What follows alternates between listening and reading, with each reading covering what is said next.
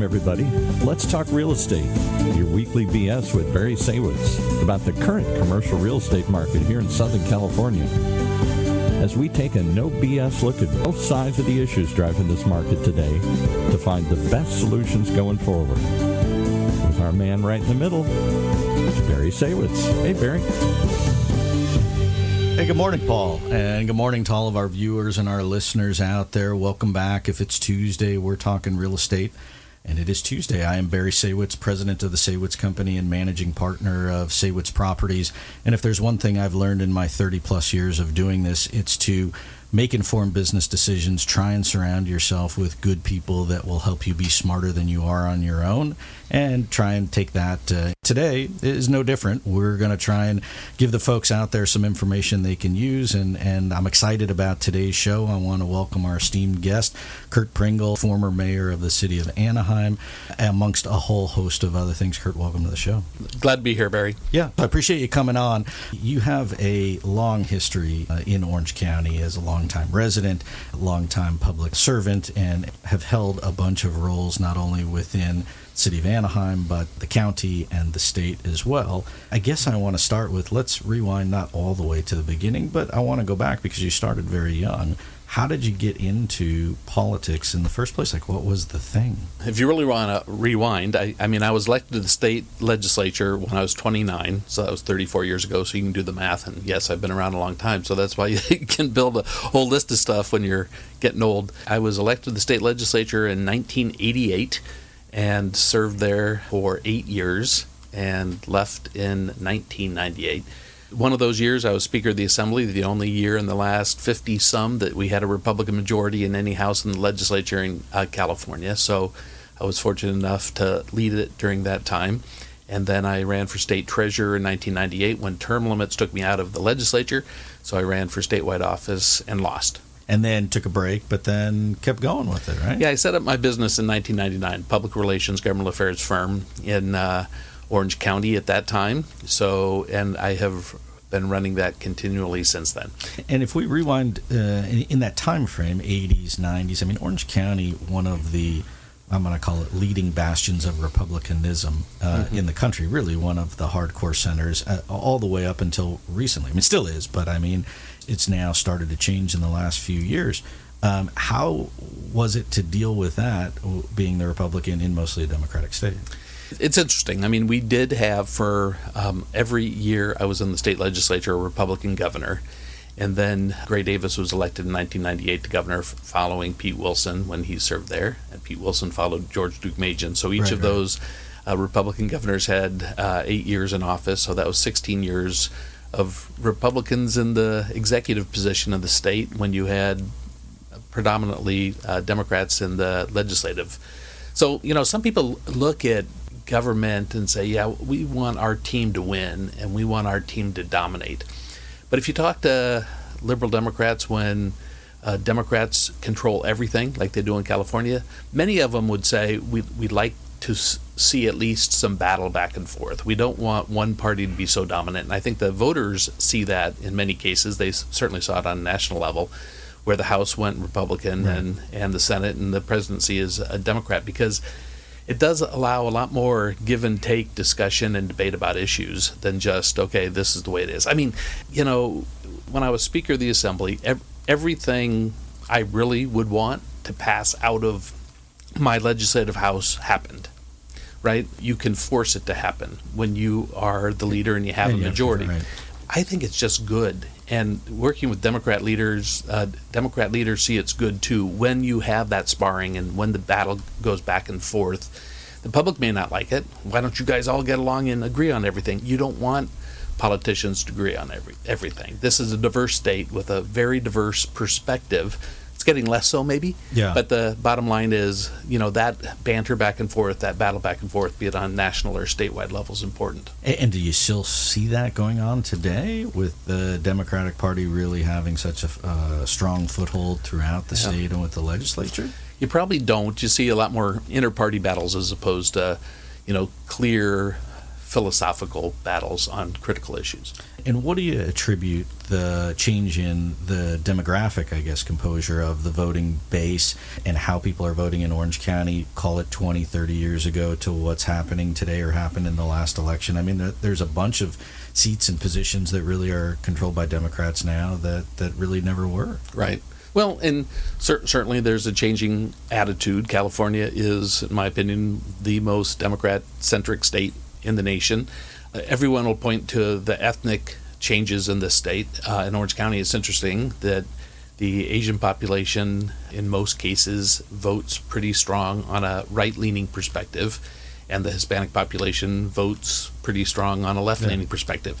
I personally believe all of that matriculation will change, and uh, individuals can't be boxed in by their ethnic background as to what their philosophical beliefs will be. So, longer people are in this country, they will change somewhat of their perspective. Uh, when people buy businesses and houses, they may change somewhat of that right. perspective. So you know, just because of people of a certain ethnic community are here in Orange County now a lot more prominently doesn't necessarily mean the philosophy of a Democrat liberal philosophy will be maintained forever. I believe there is continual shift going on. But still pretty heavy Republican support here relative to most other parts, of, certainly relative to other parts of the state. Well, right? you know, com- compared to Los Angeles, yes, but that's one of the reasons why Orange County residents voted to decouple from Los Angeles when right. we were a part of Los Angeles County, you know, a number of decades ago. So. Yeah, and so if we go back, so you're so you're in the state legislature, then you take a break, and then you decide to run for mayor of Anaheim. Yeah, the mayor of Anaheim is the uh, mayor of the largest city in the state that's a part-time job. So only, as I've said, put in my 50 hours a week as mayor of Anaheim when I did and got paid $1,200 a month. So that wasn't my full time job, but I spent a lot of time doing it. Yeah. And during the time that you were mayor, lots of changes in the city, lots of growth, lots of issues, good and bad, to deal with as as the the city continues to evolve. Yeah, and, and see, I think that's one thing Orange Countyans want to put their hands over their eyes and assume we're just a little suburb Anaheim's a suburb of Los Angeles or something like that. I see it totally differently. I mean, I, true. I see this as such an urban center and such an economic center of the state in so many ways. And just because we may have grown up as a, uh, a commuter suburb of Los Angeles doesn't necessarily mean that's who we are today. And I and you know that was one of the reasons I ran. I mean, I wanted city I cared about the tenth largest city in. Uh, California at the time and still the 10th largest city in California, really to understand how important it is to embrace a you know big city mentality where you have great opportunity for housing both in a suburban setting and an urban setting yeah. and not exclusively uh, try to cling to the 1950s yeah and i mean for me, I grew up in San Diego. I went to school in Los Angeles and Orange County. I stopped to use the restroom on the way and check out the orange groves. That's just certainly not the case anymore. Well, we're thankful that Walt Disney did the same thing. So. Right, and and so the combination of Disney, or you now have the Ducks and the Angels and the Platinum Triangle, and all of these things that create experiences and reasons for people to come to the city or want to live and, and work in the city. Really, it is the center of a lot of economic uh, interest in, in, the county and, and has grown over time, certainly. Yeah, it, it really has. I mean, if you look at the industry of Anaheim at this point in time, certainly there's industrial and uh, tech industries in the city. You know, for example, when my father in law was in the prime of his uh, working life, he worked at Rockwell and there were over 35, 40,000 people working at Rockwell off of La Palma right. and Tustin Avenue in the city of Anaheim. At that point in time, that was a lot more people working there than at Disneyland. Today, Disneyland is the single largest single site employer in the state of California. When you have you know 28,000 people working right there at that facility, you know that's significant. That's yeah. important. Different demographic, different needs um, of employment, but the value to the city of Anaheim and the region of Orange County is so great when you think of a 10 billion plus dollars generated annually from visitors that are just going there. That benefits all of us. Well, combine that with a convention center, right? It's also a big draw. Exactly. And I think, you know, historically people sometimes wonder, you know, when I f- first ran for office, some of my conservative friends said, you know, the convention center, Anaheim Convention Center, doesn't make that much money. Why does the city own it? Why don't they just sell it to a private operator? It would make a lot more money. Once I got into office, I understood really the business model of the city of Anaheim. It's a pretty simple business model, and that is you want people to be in a hotel bed every night. You know, the largest revenue the city of Anaheim gets to operate as government is the bed tax. Right. And when you have a bed tax that's solely focused on tourists coming to Disneyland during spring break or you know through the summer and into the holiday season, those hotels can't really survive during that off season. Right. So in fact, that's why Anaheim taxpayers bought land, built a convention center, and now promote that center, convention center. It as a physical plant doesn't generate much revenue. But it, it's all the ancillary stuff around. it ge- generates all of those that those attendees, like hundred thousand Right, right. people coming to the National Association of Music Merchants, the largest convention that's there. Or a few uh, weeks ago, they had Natural Products, a Natural Products Convention, which is nearly 80,000 people come to Anaheim, the Anaheim Convention Center, for that convention and raise the economy, raise the spend in all of Orange County. And, and with that brings the need for other things like housing and like retail and, and other amenities. That is a really good point, Barry. And I, you know, housing should be one of the bigger topics for discussion that we have in Orange County. And, you know, being mayor of Anaheim during the time and really saying, okay, our focus is this economic engine of the Disneyland Resort and the Anaheim Resort area and all those ancillary businesses.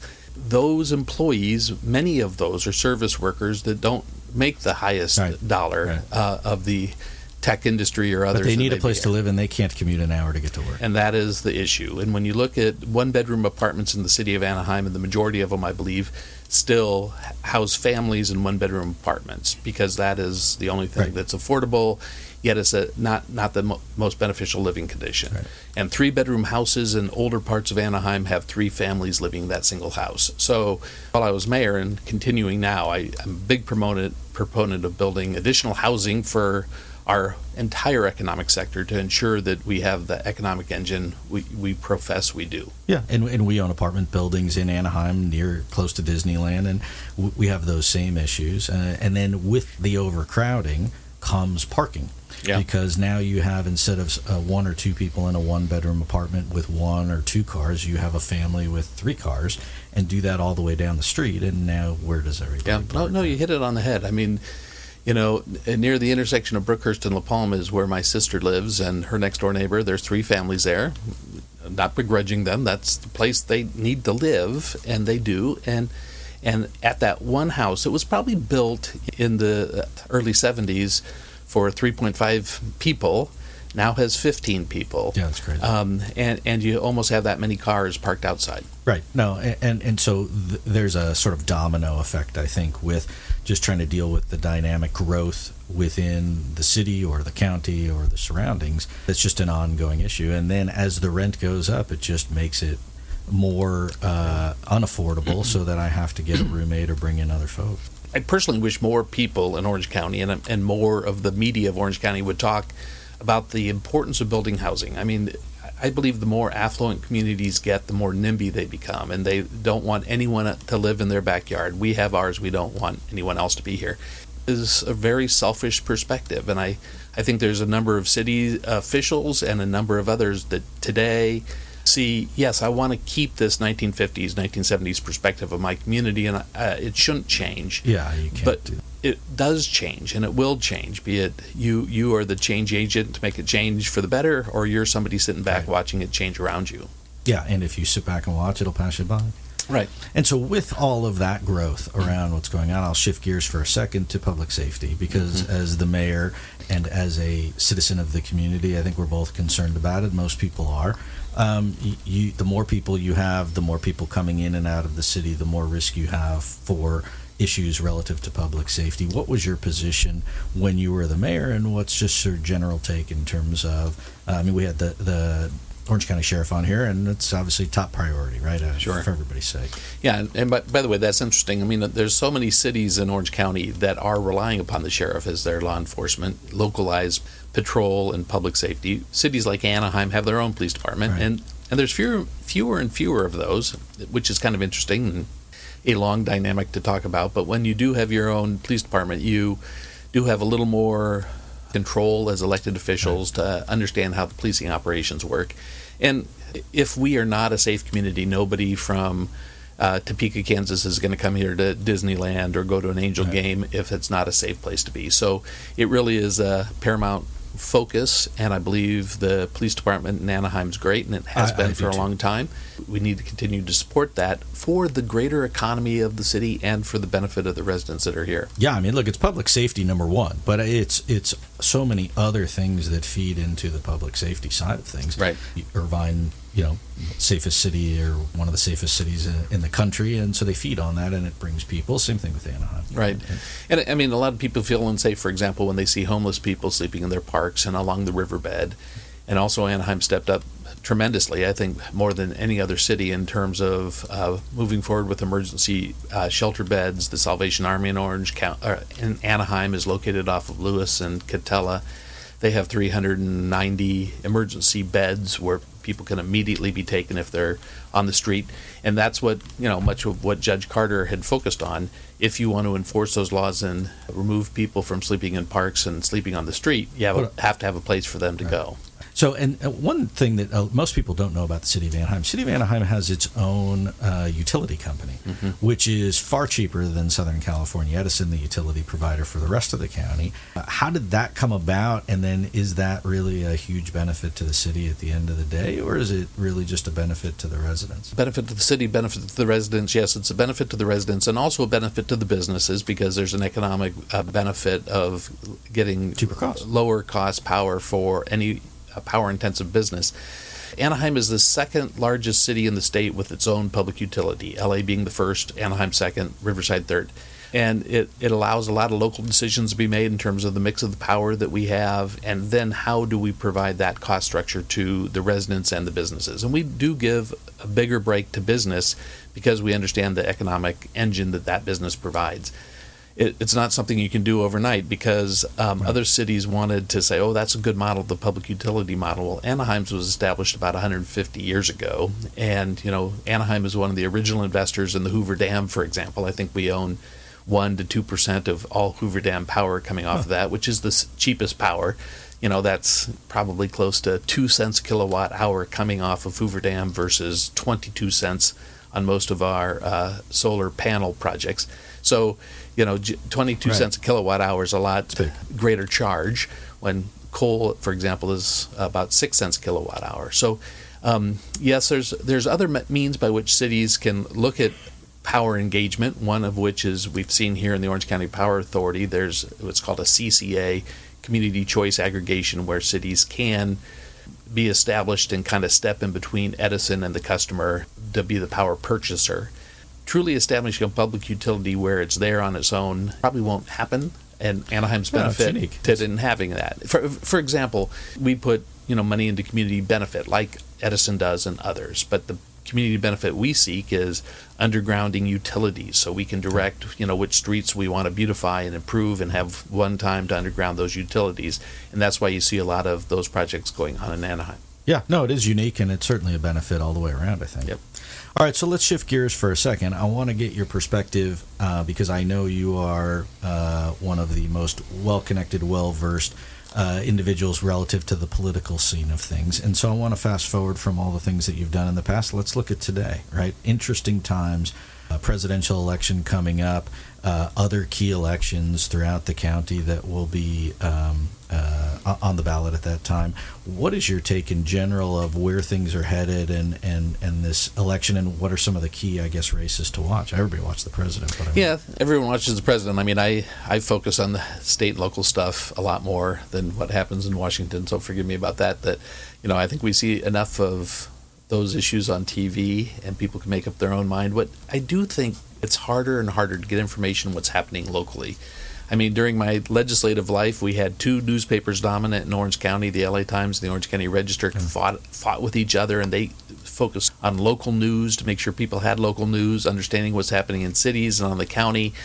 Much of that is gone, yeah. where where you really don't have competition from the LA Times anymore, and you know, hard newspapers. The Orange County Register does a good job, but they don't have the resources or the uh, subscribers to be able to do the level of work they did before. And you know, things like this and so many other ways that people need to really work to get their news and information. I mean, the County Board of Supervisors has really proven to be a place where county leaders are. I mean, Don Wagner is up for reelection. He's the chair of the Board of Supervisors this year. Uh, I'm certain he'll be reelected next year. Um, uh, uh, but but also being in that position on the board of supervisors, you're on the Orange County Transportation Authority, and many of the board of supervisor members are on the Toll Road Authority, and things like the sanitation district. So your voice is so uh, distributed among so many real powerful places that affect people's lives. And I think at the bottom line, that's why I like local government because it really does affect everyday people's lives. And I think it's important for people that are voting, first of all, to get out and vote. Right there's my pitch: get out and vote when right. when the time comes. But right. But secondly, to really instead of voting with a party line or voting based on how somebody looks or or what you heard them say one time, it's really important to understand wh- what they stand for. Yeah. Right. And, and where they think the county is headed, and whether they are pro business if you're a business owner, whether they're pro renter if you're a renter, or whatever the thing is that you're most concerned about. Understand who your candidate is so that you can vote intelligently. Yeah, that's so true. And you know, I've had a lot of candidates uh, come uh, asking, seeking my endorsement and support over the years, and I have boiled it down to one question: If you get elected, what are you going to do? I'm a little tired anymore of you know folks uh, telling me what they believe in, and then they will distribute how that belief. Uh, they'll make sure their vote follows that belief, regardless how they explain it to you. Uh, if anybody ever questions them on it, my my point is, I want people who get elected to say, "I want to do this. I want to accomplish this." Right. You know, and whatever that agenda is, that you have that power then you take the office and seek to accomplish that. In terms of the level of accomplishments we tried to focus on in Anaheim, there are some very specific things. You won't like them all. Not one person will like every single thing we did in Anaheim during my eight years as mayor, but the purpose was I wanted to have a focus of accomplishment. These are things we're going to get done and use the powers of government to get good things done, in my opinion.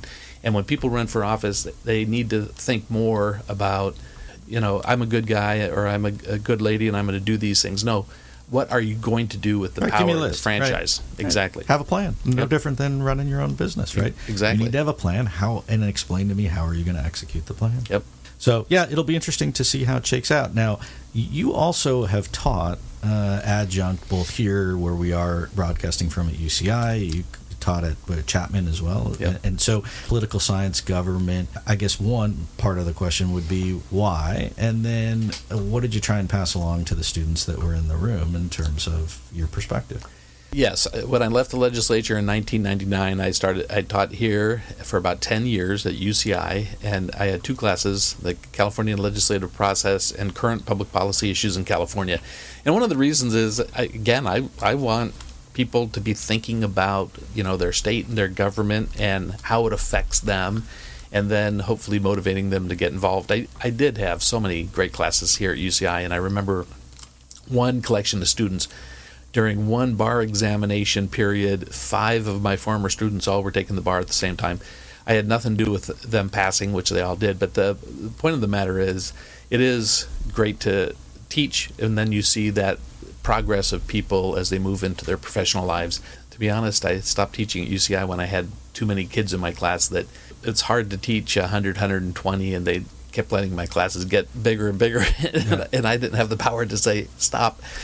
So I went to uh, Chapman, and they were gracious in terms of welcoming then me there, and I taught a class called "The Clash of State and Local Government." Really the perspective I had from the state and from local government and see where those two governments battle. I know it's kind of sounds like a boring subject. That's right up your alley. It, exactly. It's perfect. You're just talking about your life. But not many people took the class, so that's why I stopped teaching that one. So I was going to say it makes it cozy, right?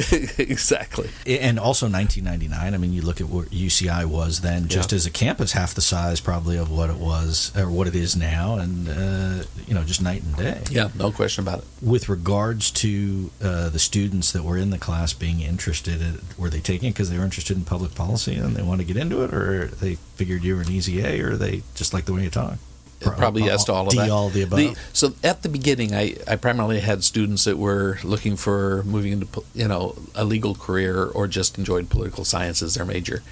as the classes got bigger, a lot of students took my class because I was the only one at UCI who taught a class on state government. So I had a lot of students who were getting education degrees and who later wanted to get a teaching credential. So they had to have that as a prerequisite. So I had a, a lot of students that may have been less interested in political science, but more interested in just Getting a class. getting a class uh, recorded. So I don't know if I was that easy of an A on those that had less interest, but those people who had interest, it, it was good to be able to support that. Yeah, it's good. So we only have a couple of minutes left, but I want to get your perspective on the overall economy, which we could talk all day about, and we have all kinds of things, especially recently with what's gone on the last couple of weeks with the Fed meeting and raising rates and, and bank struggles and stock market up and down and all, all kinds of, of things that I would just throw in the bucket of unknown and instability, right? Which I don't particularly like because I like to wake up in the morning and not have big surprises one way or the other. Right. And and I'm okay if the stock market's going down a little bit or up a little bit, but uh, there are a lot of factors going on at the moment that affect business, that affect what will happen just in the overall economy, and then at the same time trickle down to just the average person uh, at, at the end of the day. What is your your take, at least where we sit today, in terms of going forward for I'll just call it the remainder of the year or the next six months? Some of the biggest factors to watch: is it inflation? Is it uh, supply chain? Is it banking? Is it war in Ukraine? I mean, there's so many things.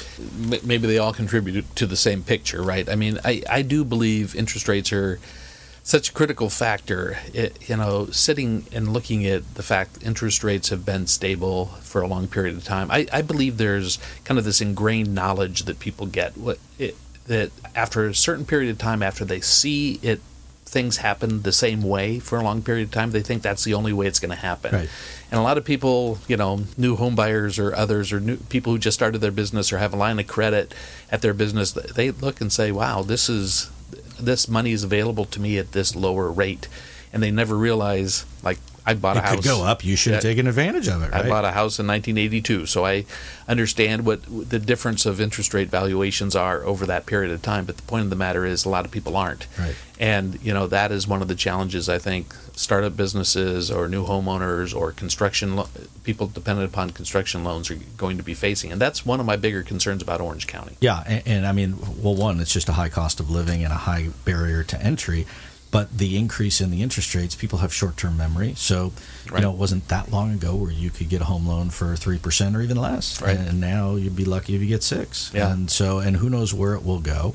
Then you wind up sitting on the sideline thinking, "I'll wait for it to come down," but then you might just be paying more at the end of the day. And I mean, think about this. I, you know, we do a lot of work in our bu- uh, business with entitlement support, helping developers get approvals for development projects. I don't see a reduction in those developers seeking those approvals, but I do see a reduction or slowing in them building. Right, in You pulling know, the trigger. They're going to go through and get the approvals and sit and wait and see when they want to be in the market, and that means housing in the market is going to uh, start pinching tighter, which keeps prices somewhat the same, and then it still is a lag time of a couple years to build once they're ready to pull Right. that trigger.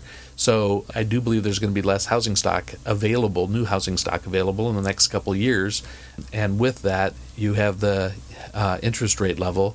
It's So, it- so it keeps the prices higher because you still have low in- inventory, and then you have higher interest rate, which just makes things cost more at the end of the day. So Yeah, the person getting exactly. the mortgage has to write a bigger check. Right. The other thing that I find interesting too is you, you have cost of construction, right? I mean, really through the roof. And you don't see that dropping either. I mean, I, I certainly don't. No, It's just, I mean, uh, I ordered a new refrigerator and it's been delayed three times because they said they can't find the parts to actually put the thing together. Yes. and, and so that, those are just simple things. Uh, aside from the uh, the fact that you have like fencing or concrete or you know fertilizer or chlorine for a pool, these things are all up two, three, fourfold. Right, Um, and, and so. I don't see that that changing either. Right. So so in terms of the overall economy, do you expect more drama here in the next several months and more fallout, or will it calm? Well, I don't necessarily want my wife to be listening in, but I, I do worry in the next six months, and, and I do think I, I do believe things do start stabilizing uh, or getting a lot worse. I mean, the point of the matter is, we'll see in the next few months if the bank threat is Real or not? real or not. And it, if it is, and it, tr- trickles down into deeper, deeper into the community banking market, I mean, I where a lot of local investment is made, and there's uh, not necessarily more risk but more personal connection of people who might be able to get those construction loans or or refinance opportunities than if you're only dealing with the big banks. So yeah. I worry about the small business guy. I'm a small business guy right? You have cost of operations up you have uh, rent up you have salaries up you have cost of construction up and then you have lending getting tighter. Right. And so all of those things just don't help your bottom line as a business. Right. Uh, my concern is if businesses do well and businesses grow, the workers will do better and, and everything would be okay. Right. Uh, and, and the small business guy had such a struggle with COVID. And then you feel like, gee, it, it finally, even COVID's still around. Panic of it ended, and then now you're dealing with more stuff. Well, I've talked to a couple of small business people just within the last week or so that they had a line of credit and they don't anymore. Yeah. And you know that's what their bank can do is pull back those lines it of credit. Reminds me of 2008. Yep. We love you, but right. Yeah, exactly. And and the but is yeah. I've had three employees move to Texas in the last three years. I, I want to backfill those positions, and I have.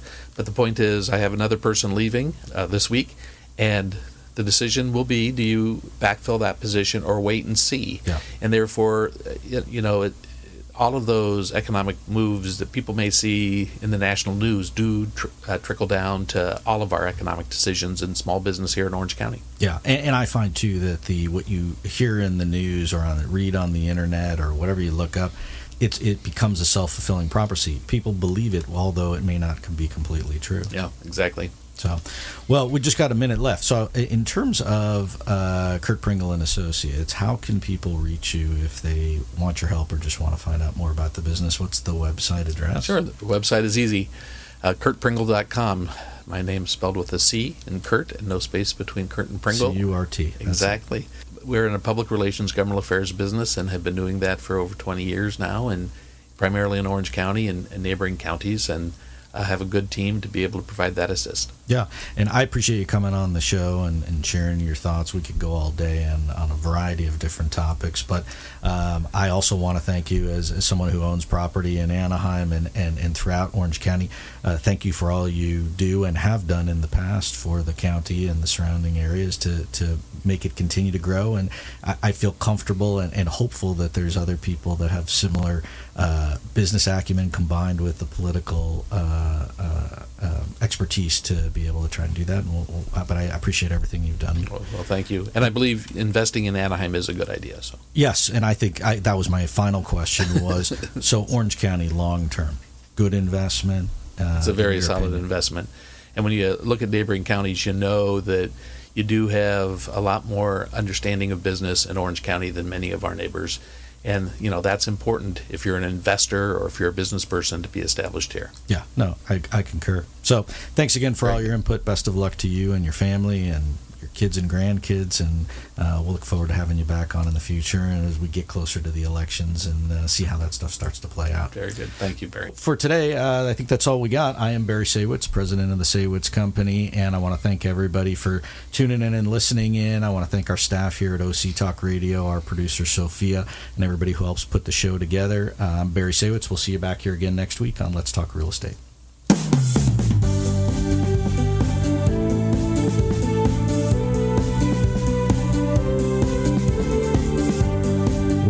Have it. You've been listening to Let's Talk Real Estate, your weekly BS with Barry Saywitz about the current state of the real commercial real estate market right here in Southern California.